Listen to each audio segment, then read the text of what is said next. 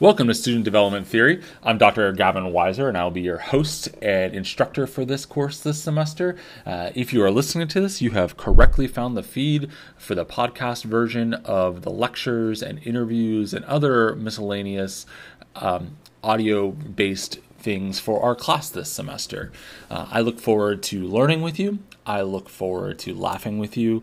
And most of all, I look forward to engaging and thinking through how we can utilize theory um, in our practice as student affairs educators.